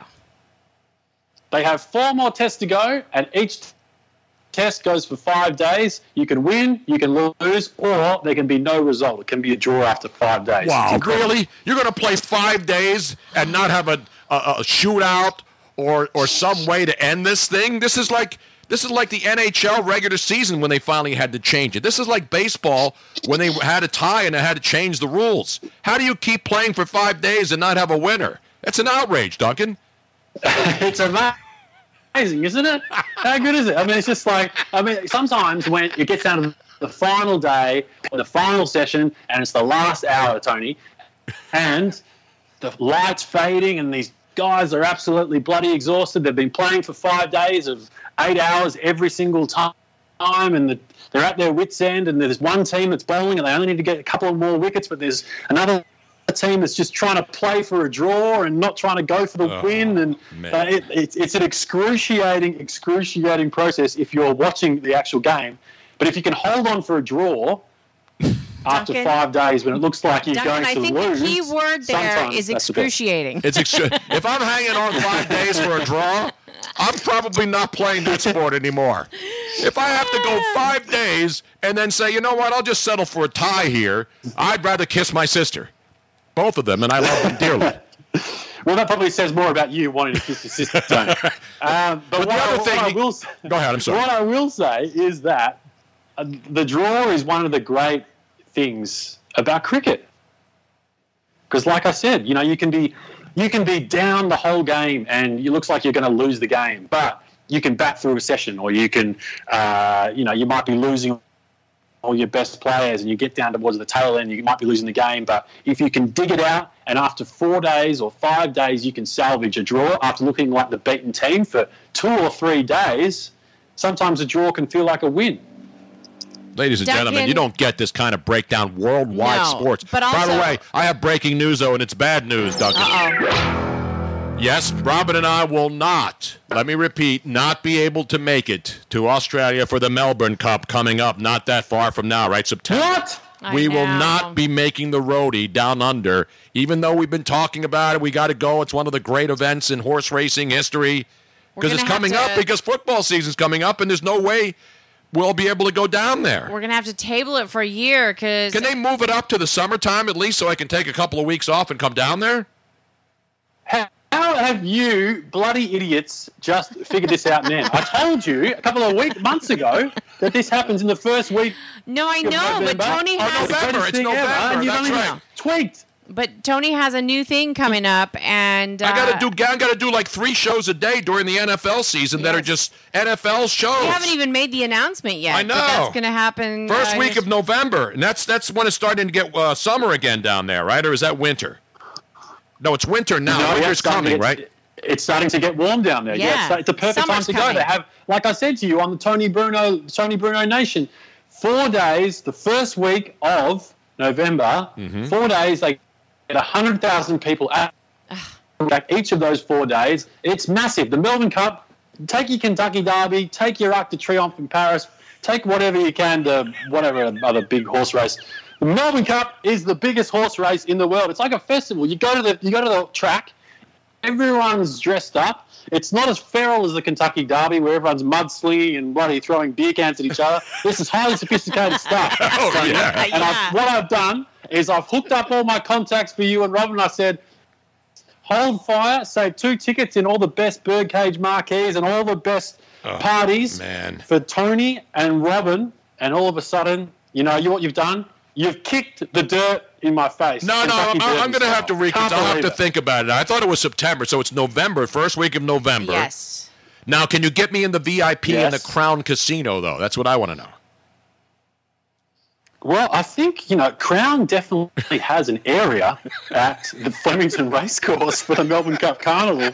I've got to be a little bit careful here because I no doubt they won't be listening at Crown Casino, but I actually have a few friends at Crown Casino. So I knew you had the hookup down there, man. But we know that you'll get carded no matter what, so that's okay. Just make sure to bring your ID, Tony. Exactly. I bring my ID everywhere. And for the record, you know, to be clear here, you know, I have no affiliation with Crown Casino, so everything that I said just said in terms of the Ben Simmons story. Exactly. You're not. You don't have the VIP. Right. Do you have a Crown like frequent gambler card? Do they have those like the perk cards that they have at all the casinos? Do they have slot machines over there? That's what I want to know. Can I tell you a story about Crown Casino? Absolutely. Another story? Yes, go ahead. So there was. This is a huge story, right? Massive story. I know this is probably off topic, and you want to talk about sport and off topic. You've been on this show. Is this show not just stream of consciousness and covering everything that needs to be covered? And this needs to be said, Tony Bruno and Robin. So basically, Crown Casino used to be owned by a guy called James Packer. Now the Packers were at one stage the richest family in Australia and whatever. Anyway, but that's just some sort of context. I think the Packer brothers over here, he was huge here too. Yeah, well, James Packer was the bloke who, you know, he was the one who was dating Mariah Carey for a while, or getting, you know, photographed on James Packer's yard. And who wasn't? I mean, come on, everybody's had Mariah Carey. And, yeah, exactly. Right, okay. So anyway, Crown Casino, huge business, big multi-money business. Anyway, a couple of years ago, probably 10 years ago, there was a guy, high roller, by the name of Harry Kakavas. Right? Mm-hmm. And Harry Kakavas was a very, very... He was quite wealthy. He's probably worth about $50 million, maybe $100 million. And he made all his money up in the Gold Coast, which is in the northern part of Australia. Mm-hmm. Beautiful part of Australia, on the water there, great beaches, a bit of a party town as well, but fantastic place to be. So anyway, Harry Kakavas went to Crown Casino regularly after cleaning up on the property market in Australia. Like I said, net worth about $50 million. But unfortunately for Harry, Mr. Kakavas, he had a gambling problem. Mm-hmm. So Mr. Kakavas would fly down from the Gold Coast to Melbourne and bet. And not just bet, guys. Like, he would be looked after. So he'd be in the high rollers room. He'd be betting big money. I can't remember what his game of choice was, but he would spend a lot of money. Anyway, Harry was blowing a lot of his money, probably 20 to 25% of it. So Harry said, you know what I'm going to do? I can't help myself. So I'm going to self-impose a ban. I'm going to ban myself from Crown Casino. So if I do get into Crown Casino, make sure you tell all your staff that I've been banned. Put me on the watch list. They said, yep, no worries, Mr. Kakavas. We can do that. No problem whatsoever. So... what he did, Mr. Kakavas banned himself from the Crown Casino. He said, actually, while you're at it, ban me from every single other casino as well in Australia. So he bans himself from every casino, so he can't get tempted to go and gamble all his winnings and all his wealth. Bang, it's done. Now, what Mr. Kakavas claims, after not being in the casino for a couple of years and not gambling, Mr. Kakavas claimed that Crown started to visit him up in the Gold Coast to lure him back to the casino to gamble. So what they would do is they would fly up a private jet and they would say, Mr. Kakavas, can you come meet us at Gold Coast Airport, Coolangatta, and we want to have a chat to you about something.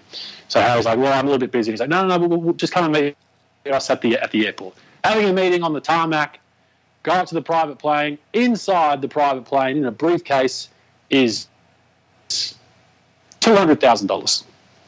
So Crown Casino say, Mr. Kakavas, we just want to touch base, see how you're going, see if you're well. Here's $200,000. We want you to come back and gamble the casino. Wow. And Harry's like, no, I'm certainly not going to do that. I've imposed a ban on myself. I'm not going to do it for those very reasons. See you later. Harry goes back to work. A couple of weeks later, the plane comes up again. on the tarmac. Harry comes back out to the Coolangatta Airport on the plane. I think this time there's $300,000 in a briefcase. So after a while, and hunting, Mr. Kakavas finally cracks, gets on the private jet, flies down to Melbourne, and starts gambling again at the High Rollers Room, and starts gambling big, doubling down. They reckon that he turned over $1 billion. So I'm guessing that's $700 million US in the space of about 6 to 12 months. That's an outrage. So Harry absolutely does his dough and then files a settlement against Crown Casino to say, these guys lured me back into the casino when I imposed a ban on myself. So it was a massive, massive court case, and Harry basically said that he had a gambling addiction, he had a gambling problem, and as a result of this gambling problem, Crown had taken advantage of him, and he was a compulsive gambler, and ended up losing the case. Harry didn't get any of his money, and Crown Casino won the day. That was a very, very high-profile case in Australia. You know who else did that here? The former owner of the Philadelphia Eagles, Leonard Toews, had a degenerate gambling problem. And he would go to Atlantic City when the casinos first started, when he owned the Eagles, and he would lose all the time.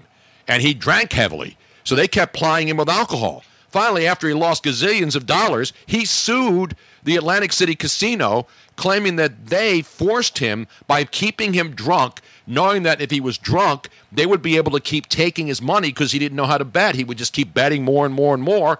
And Leonard Toews sued, I think it was Resorts, which was the first casino that opened, sued them, claiming that it was the same story as you're mentioning over there in Australia. Same thing, sued and lost. Because they have you, man. When they know how. Do they have a 1-800-GAMBLER number over there like we do in the United States? 1-800 got a gambling problem? Call 1-800-GAMBLER. Do they do that over there or no? Absolutely, yeah. Australia is a huge gambling nation, especially, guys, the other thing is that sports gambling in Australia has been legalized for years. I know it's only becoming a thing over in the United States as we speak, but it's been in Australia for years and years and years, and billions of dollars go into sports betting, especially, but also horse racing, and also especially the other casinos as well. So gambling in Australia is massive, absolutely massive. Beautiful. Nobody's more as massive than you, Duncan. Duncan McKenzie McHarg, ladies and gentlemen, calling from London, England today, where it's already nighttime there. What time is it there? Like 7 o'clock at night, 8 o'clock at night?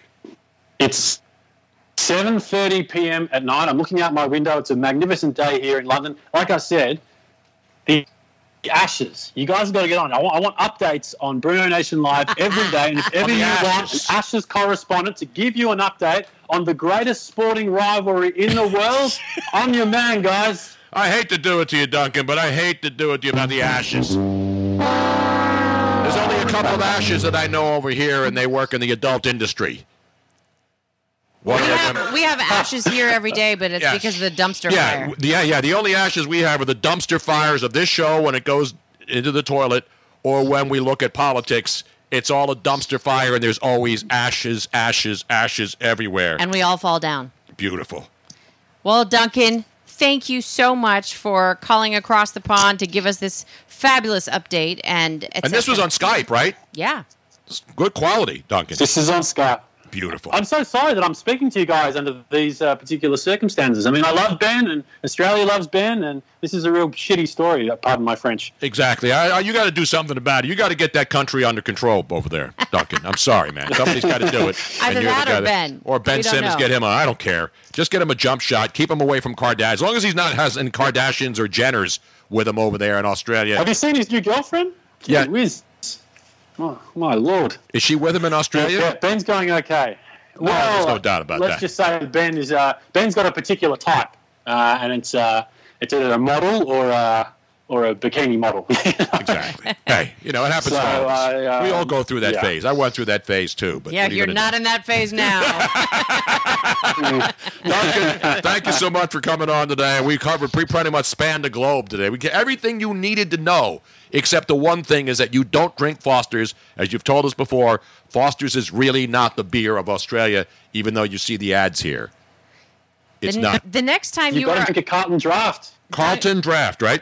Duncan, the next time you're on, you're going to have to help me research how I can find an old tape from 1989, Good Morning Australia, doing a segment on Guam as a destination location for vacationing Australians. Because on that show, I am topless. You're topless on that show? Yes. What? We'll get right on that then. I know. 1989. And I don't know how I'm going to find it. If they keep the archives, I have no idea.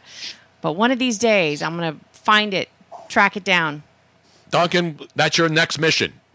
And we'll talk to you again soon. And you know what? It's such a pleasure to speak to Philadelphia's #1 radio show. I'm absolutely honored to be on, guys. So thanks for having me on. Thank you, Duncan. Ladies and gentlemen, let's give him a roaring round of applause. The great Duncan McKenzie McHarg. We met him in Minnesota at the Super Bowl, and he's been family ever since. Sort of like Olive Garden, except the food's better here.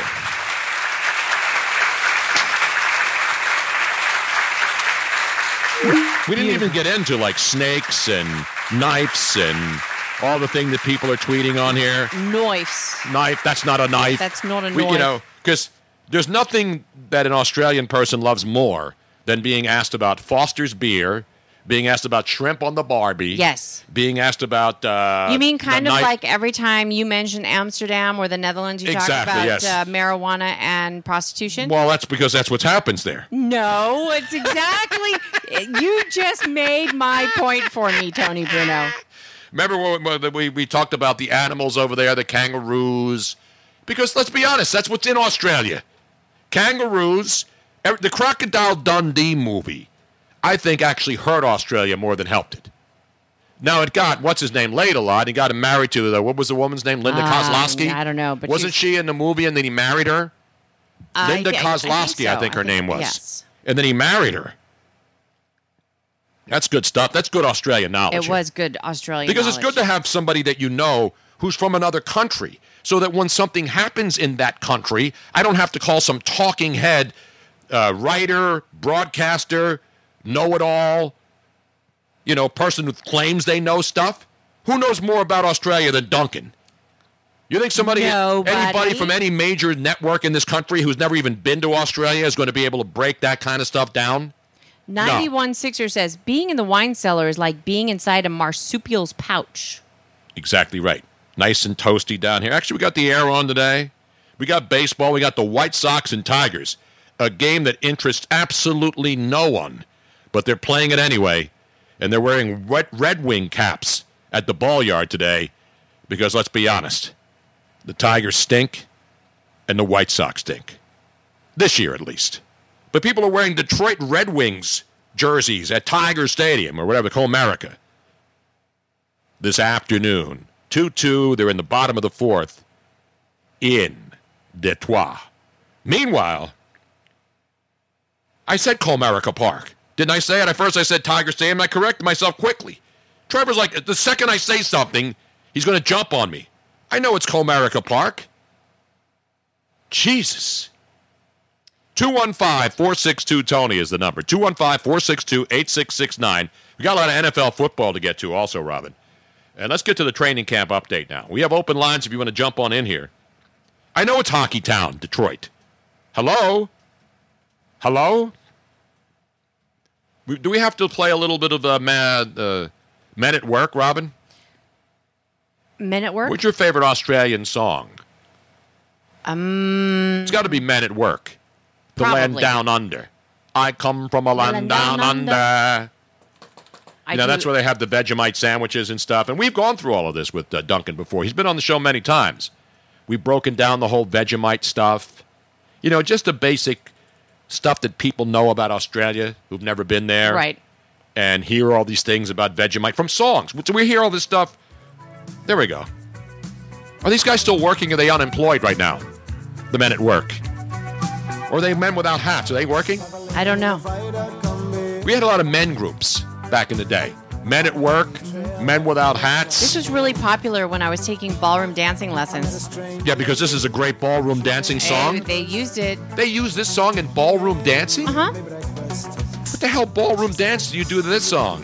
This was the, what is that step? Let's see. The dub step? Step back, step back. What is that step? I think it's the, it's step, back one step, forward one step, back. Step, cha-cha? No, I don't know. It's where you go around and then. Salsa? I don't know. It's not the salsa. Baramba?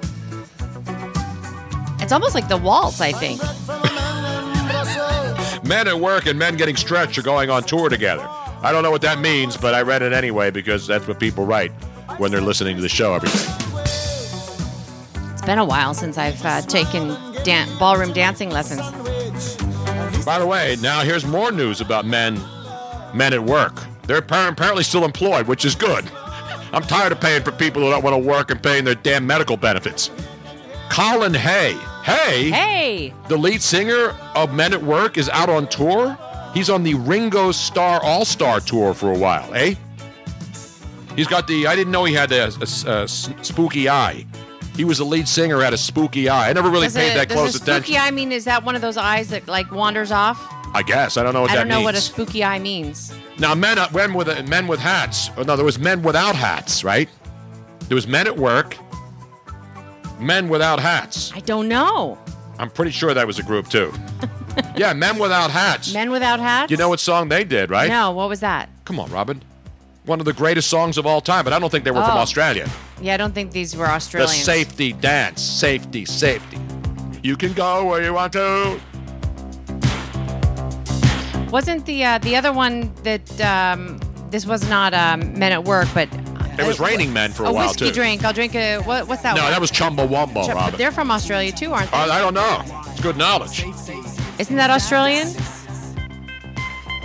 Do we have to get Duncan back on now to break down Australian musical groups? Well, where was Chumbawamba from? Probably from Camden, New Jersey. Now, Men without hats, Robin. Tub thumping. Or Men at Work. You were on a deserted island. No, they're English. Okay. They're not Australian. And Men without hats are Canadians. That's why I don't like them. Now, I love this song. How do you not love the safety dance, Robin? Well, wouldn't the safety dance then be men with hats? Because if you're without hats, then that's not very safe. I'm just saying. Of course, AC/DC now...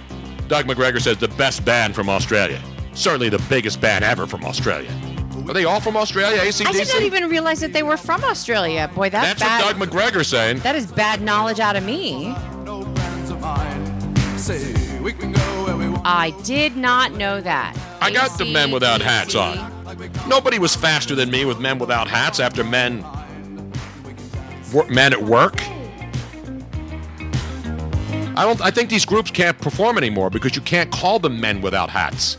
They have to be hims or he's without hats. So AC/DC, here we go. We have an ACD update, Tony. An AC/DC update? AC/DC, they were formed in 1973 in Australia by guitarist Malcolm Young after his previous band, The Velvet Underground, collapsed.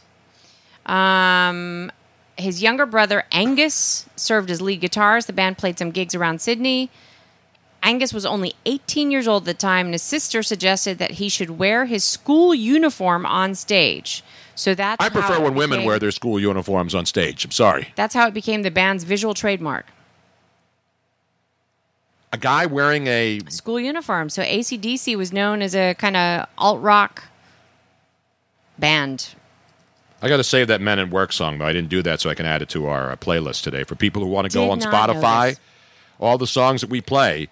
We put them on our Spotify playlist, sort of like a concert playlist, set list. Well, we don't do it. It does it automatically for us. Oh, it does? Fantastic. But I have to like the song and put it in the like songs, right? Or don't No, I? As soon as you play it. Anything, oh, really? Anything that you play is automatically put into the Tony Bruno Spotify playlist, which is available on our info page. If you scroll down, if you're watching the video on a desktop, I'm not sure exactly what it looks like on the phone, but if you scroll down, you will see a couple different things. The first thing that you'll see is our schedule. Or as they say in England, our schedule. Schedule, Robert. And then you'll see the Twitch Prime subscribe for free button, so that if you are a Amazon Prime member and you want to subscribe to the show for free, you can do that by clicking on there, and then it like meshes your Twitch and your Amazon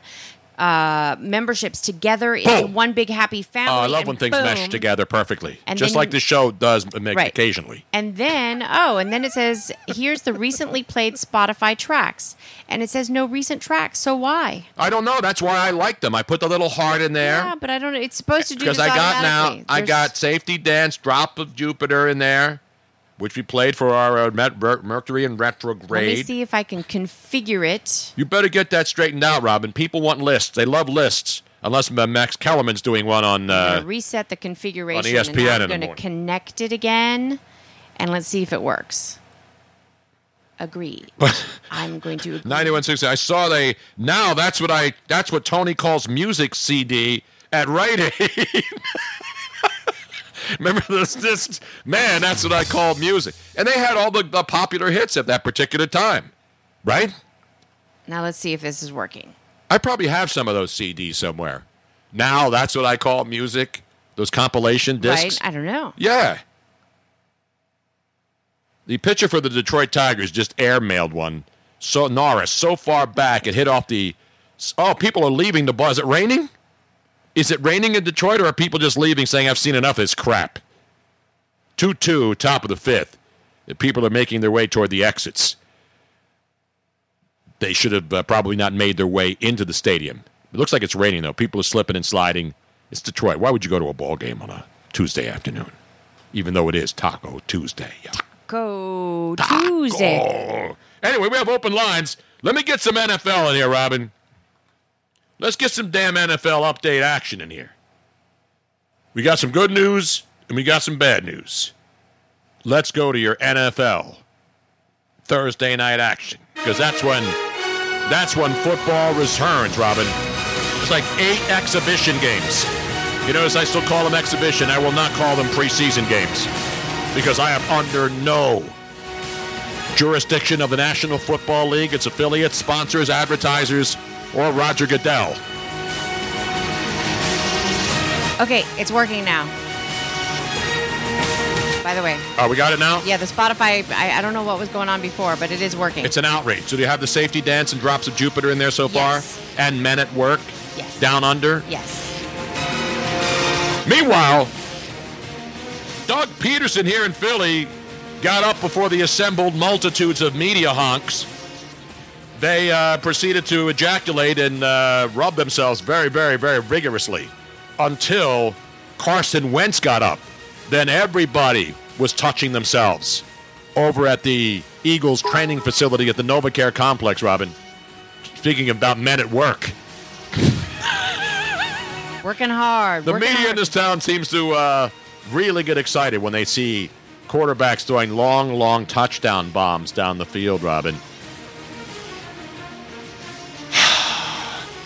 So Doug Peterson today said, hey, you know what, guys? No decision yet on whether Carson Wentz will play on the Thursday night exhibition opener against your Tennessee Titans in town. Carson Wentz got up. And as I mentioned, they were handing out wet towels to the media assembled at the Carson Wentz press gathering today. You got to do that. You can't have a mess in the press room, especially a training camp where there's not a big room and it's just a bunch of sweaty guys sitting in there, pretending they know what they're talking about and all that kind of stuff. So Carson Wentz, to paraphrase, he feels great and he looks great too. Signed a lot of autographs, of course, at the open practice the other night. And he said, I'm not here just to throw bombs to Deshaun Jackson every play. But while I'm in training camp and all the media people are standing around waxing philosophic, I'm going to continue to throw long bombs to Deshaun Jackson. just to get everybody properly motivated and excited about watching the ball go down the field. As the great, late, great Al Davis would say, we got to go vertical. And now people want him to go vertical a lot. And, oh, by the way, Carson was asked about whether he's going to play on Thursday night. When people pay money to go watch preseason games, exhibition games, he said, hey, it's up to Doug, suckers. Now, what else do you want to know about me throwing the deep ball to Deshaun Jackson? Next question. Meanwhile, Ezekiel Elliott, remember him? Still down there in Cabo San Lucas, drinking some Cabo flips. And what happened now? He told a reporter who is a source. Basically, he knows a couple of reporters, and that's how it works. And he calls a reporter, in this case, Josina Anderson of ESPN, and says, hey, Josina, don't say I told you so, but let me tell you something right now, baby. I don't know if he called her baby. That's probably a violation. He says he's not going to play in 2019, Cowboy fans. He will not play. He will go all Le'Veon Bell up in that joint and will not play football for the Dallas Cowboys if they don't give him a damn new contract worth $100 gazillion right now. And what's interesting, I mentioned he already has a contract for this season. Not only does he have a contract for this season when I went into my sanctity of contracts deals, he has a contract for 2020 also. So it's not like it's just this year he's getting gypped off on his rookie deal. He's going to make like $9 million plus in 2020 in writing already on paper. And they say they're going to renegotiate. Again, I'm not taking sides here. But you pull one of those, I'm not going to show up and even play. Forget about skipping practice. Forget about skipping the crappy exhibition games. I'm not going to play at all. Any Cowboy fans out there buying that? You know, it's ridiculous. At a certain point, when somebody is that... Now that's going to get people like Luigi's got to be apoplectic now. All the fantasy players getting all their lotions and potions ready for their fantasy drafts, getting the rubber gloves on as they manipulate their draft boards in a couple of days. It's coming close, Robin. Fantasy drafts are right around the corner. You know what I'm saying? Hard Knocks is coming around. Listen, people go spend money to see preseason baseball because they're in Florida and Arizona, and they're snowbirds, and they get out of the cold weather. That's why people go watch exhibition baseball, because while it's cold in most of the country, it's nice in Florida and Arizona. It's the only reason why. You don't go to go see games that don't matter. They're out in the sun. They're down there at Frenchies in Clearwater and all over the place in Florida. There's a difference between preseason football and preseason baseball. You don't have to go pay to watch preseason baseball. You choose to go down there. In NFL football, you could still not go, but you have to buy the tickets as part of your package. Right. Oh, speaking of packages, the NFL draft's coming up, Robin, and guess what? Now people are absolutely trying to figure out. And by the way, welcome to Audit 1040. Yes. It must be an accountant. I don't know. You get it, Audit 1040? I get it. Or does he work for the IRS? It could be either. But thank you for subscribing, and they subscribed with Twitch Prime. Let me give them a roaring and a welcome. Welcome, my friends. Welcome to Fantasy Island. We don't care how you subscribe. As Mr. Rourke would say. As long as you're here. We need to get that clip of Mr. Rourke, Ricardo Montalban. Welcome. When he's standing on the beach there with little Hervé Villechaize, when he says, the plane! The plane! And then, of course, the episodes would always start with Mr. Rourke. Not the Rourke guy who pitches in the Major League Baseball who just got traded. Mr. Rourke.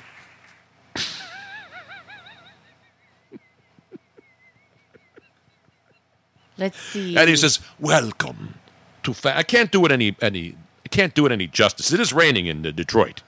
But it's not raining men, at least, though. We would have to play that song since we've done all these men songs. By the way, we have breaking news from the farm. I just get this very cryptic message from down in Maryland. I can't find it now, though. Oh, there it is. Not Mickey Rourke, no. Not Tanner Rourke. Mr. Rourke. Speaking of packages, I just bought my Sunday ticket for the year. Now, that's a package we can all agree on. Not Beto O'Rourke. He's pretty much shot, so to speak.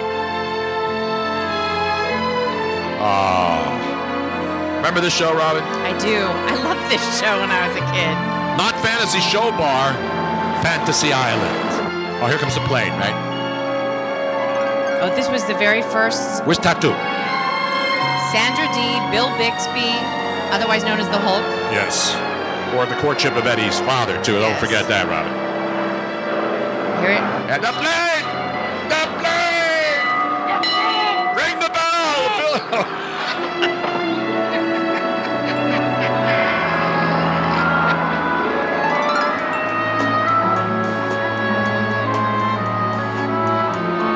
Carol Lindley. Wow. Hugh O'Brien. I don't know who that is.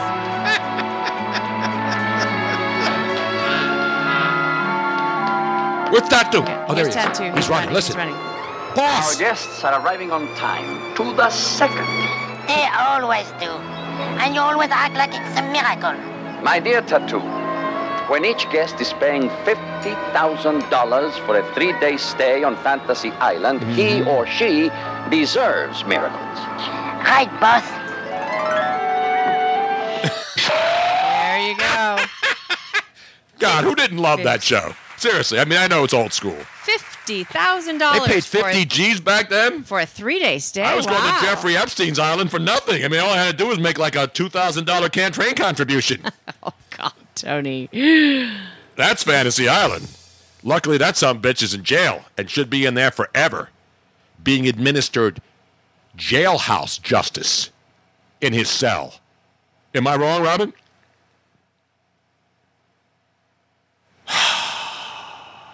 But 91.6 says, Tony's porn video BHS box has all kinds of stuff, including Fantasy Guyland Part 2. You got it, Fantasy Guyland? Now, Tony, when you think of Fantasy Island, where anything goes, what do you think of now, the equivalent? The Fantasy Show Bar, except nobody shows anything in there from what I've understood. I've never been there myself. Not that there's anything wrong with it. Where is the Fantasy Island? I don't know. It's one of these strip joints here. Is it here in Philadelphia? I think it is, yeah. There's one in every city. No, but I mean, wouldn't you think of the equivalent is Vegas, right? Anything, Fantasy Show Bar? No, where anything goes. No, that's out in the desert. That's, of course, our great friend and now late great man who ran the ranch out there, the Bunny Ranch, Dennis Hoff, yes, who died in his sleep before Election Day, who died the way most men can only dream of going, in a house loaded with chicks who will do anything. But for him, they did it for nothing. For everybody else, say... You know what we say on this show. Sometimes it may be good, sometimes it may be shit. Exactly. Well, not Heather O'Rourke, yes. But, Tony, did you know this is just a sidebar, quick little story that I found, and I did not know about this. Did you know that Vegas was almost not in Nevada? Where was it? So back in the day when the mob was trying to figure out where they were going to set up shop. Wait, is this a Vegas update? Yes. Oh, we don't get Vegas updates, except gambling numbers usually on this show. Apparently... Is this fact or is this some like... No. I don't want any conspiracy theories or 8chan or any of these other Chans or Jackie Chan or Johnny Chang's, the great Chinese restaurant, of course, that brought in Porter for many, many years, or Shunk. No. This is an actual real thing. So the mob obviously had a large part in setting up all the different casinos in various locations. One of them, so they had Atlantic City... And they also had Newport, Kentucky. Newport, Kentucky? Wait, the choice was Newport, Kentucky. Newport, Kentucky. Or Las Vegas, Nevada. So, give me a second. So, Sin City... I love Sin City. ...used to be used to describe Newport. Not Newport Beach, California, or Newport, Rhode Island. A lot of the mob had been setting up, and they were building casinos, and it was a town of 15,000 people at the time. And it was a tiny Vegas. But then they had the Flamingo, they had the Tropicana, they had the Jockey Club, all in Kentucky. I did not know that. There's even a line for those of you who are Godfather aficionados, which neither Tony nor I are, but in Godfather 2, there's a line in the movie that plays homage to the little town in Kentucky. Hyman Roth, played by Lee Strasberg, says that Eddie Levine of Newport will bring in the Panino brothers, Dino and Eddie. Oh, Panino brothers. They make a nice sandwich. They'll handle actual casino operations. So that was in homage to the fact that... So Vegas, it almost could have been in Kentucky. Wow. If things had not slightly changed when some laws changed and they ended up going and making Nevada their main... You know what location. Else could have almost been in Kentucky? What was that? Cincinnati, Ohio. I mean, it pretty much is. The airport's in Kentucky, the Cincinnati airport, Robin. There's some great geography knowledge today. It's kind of weird, though, to think about the fact that Vegas, baby, Vegas could have been in Kentucky.